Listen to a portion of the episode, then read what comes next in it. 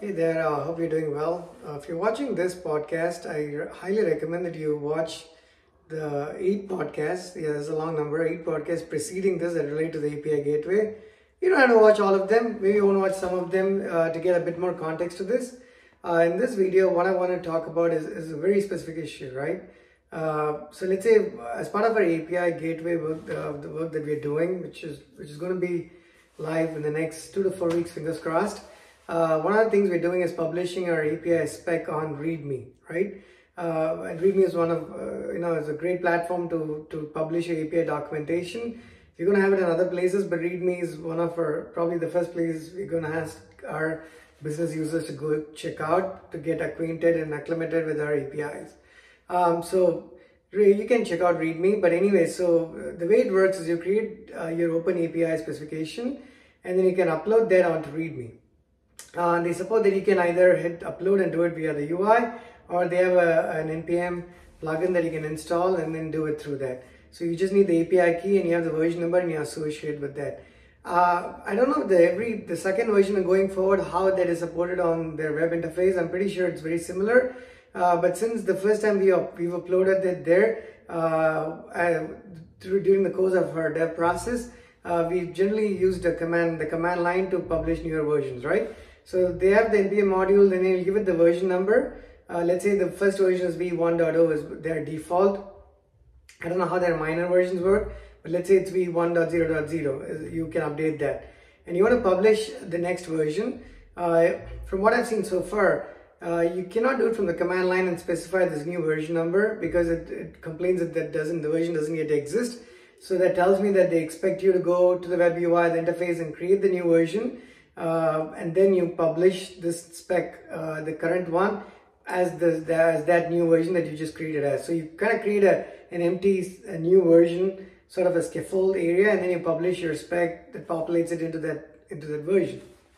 Now, um, to get to the the core of what this video is about, um, you have all of your uh, you know API definitions, requests, request bodies, descriptions, and responses, and yada yada yada lot of it in the Open API specification uh, because you cannot uh, upload a Open API spec to README and make any changes that are part of the spec in itself, right? They don't support that. They expect you to have made that in the spec and then upload it. Uh, however, whatever the means of upload happens to be, that's agnostic to the core uh, item that I'm referring to here. So what that means is you need to make sure you're pretty happy with the way your spec looks and then you upload that spec. But then they provide uh, more ways to document your endpoints on top of what you would, you would have done through the open API specification, right? So let's say my endpoint says get all treadmills, right? I say it's a get request, it's slash uh, whatever snowpal.com slash uh, treadmills. We return a bunch of treadmills that are available to you. So that's a simple example, right? But now if you want to document uh, the response, and in this case, it's there's no param necessarily, but let's say you want to get a particular treadmill, like the Nordic treadmill. You then get do a slash treadmill slash I colon ID, and that ID is a path param, right? In other cases, you might have query string params, and then you may have request bodies for like put, patch, or post request. In any case, you're going to document all of them. It looks good and you upload it. You cannot make any more changes to it via their platform, right? So you need to do it in the spec. Sure, so you figure out, I mean, nothing to figure out, you do it. It's a little bit inconvenient. I wish they supported it, but uh, they don't, right? And I can just speculate as to why they may or may not support it. You upload the spec, after that, you want to make, you know, you want to make additional modifications, enhancements to supplement uh, sort of uh, what your, your current documentation is. Maybe you want to add some screenshots, maybe you want to add some code snippets and whatnot, right? All of that happens to, it needs to happen on the README platform. That's their value add that they bring to the table. Now, the tricky part here is, uh, I don't know how much light is here, but uh, hopefully you can still see me, but uh, let's say I added a rich description there. I did some screenshots, code snippets, and a bunch of other things. Uh, what happens if you publish a new version of this spec? I was like wondering, you know, what's going to happen to what I did after uh, I published the spec or uploaded the spec to the README platform and then I added more documentation around those endpoints. I, I was hope I mean I, I mean we were hoping you know that it would preserve it and it actually does thankfully uh, but but there's there's some nuances there right how does it preserve it? I mean, again, I'm going to speculate how their implementation might be. I have no idea, but I, I can take a, a, reasonable calculate, a reasonably calculated guess at that. But the thing I want you to note is, if you did some rich documentation and then you published the spec, but you change, let's say it's slash treadmill slash colon ID and I took a lot of pain to add some, added some photos, uh, some code snippets, some recipes and examples and whatnot. And now I decided I'm not going to call it slash treadmill slash colon ID for whatever reason.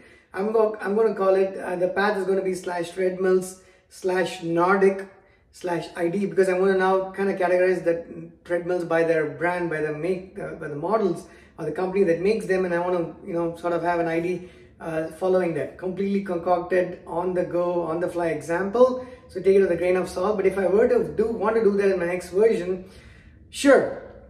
From an API support standpoint, I need to make it. We need to make it backward compatible and all of that stuff. But ignoring that, it's not relevant to this particular problem. Let's say uh, we make that change and then we publish it. You know what will happen? Uh, the, the description and everything else that you added, the screenshots and the code snippets that were associated with this endpoint in the previous version, they would just disappear.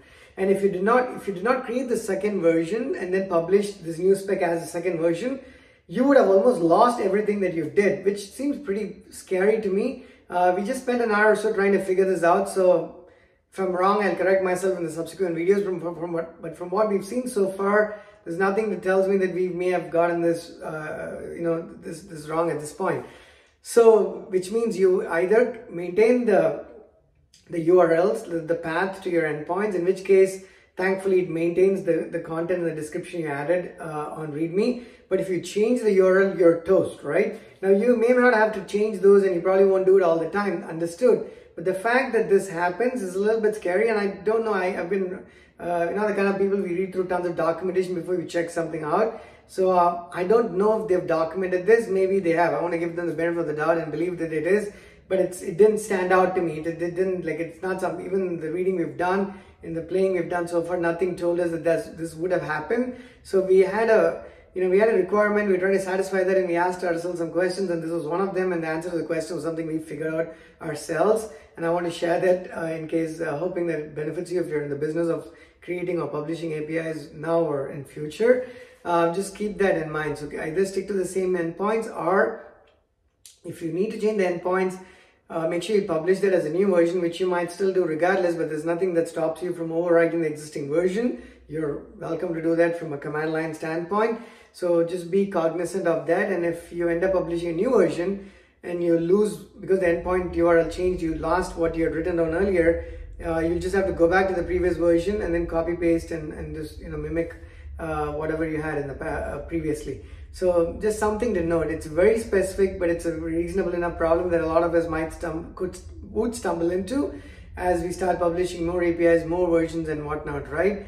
Uh, and and if i find something that's in their command line something that sort of warns us about these types of things uh, i will share in my subsequent videos. And hopefully this uh, this helps you if you're in the business of doing something similar to what we are actually doing working on right now that's basically it for this video and uh, I just realized that I forgot to just use my headphones and the lighting is not great um, so the production quality I don't know but hopefully the quality of what I've shared in terms of the problem and the solution that we've actually been able to arrive at is something that uh, is valuable to you thanks a lot and remember to sign up on snowpal.com check out our mobile apps uh, and then very soon you can build your business on our API uh, platform. Thanks. Bye-bye.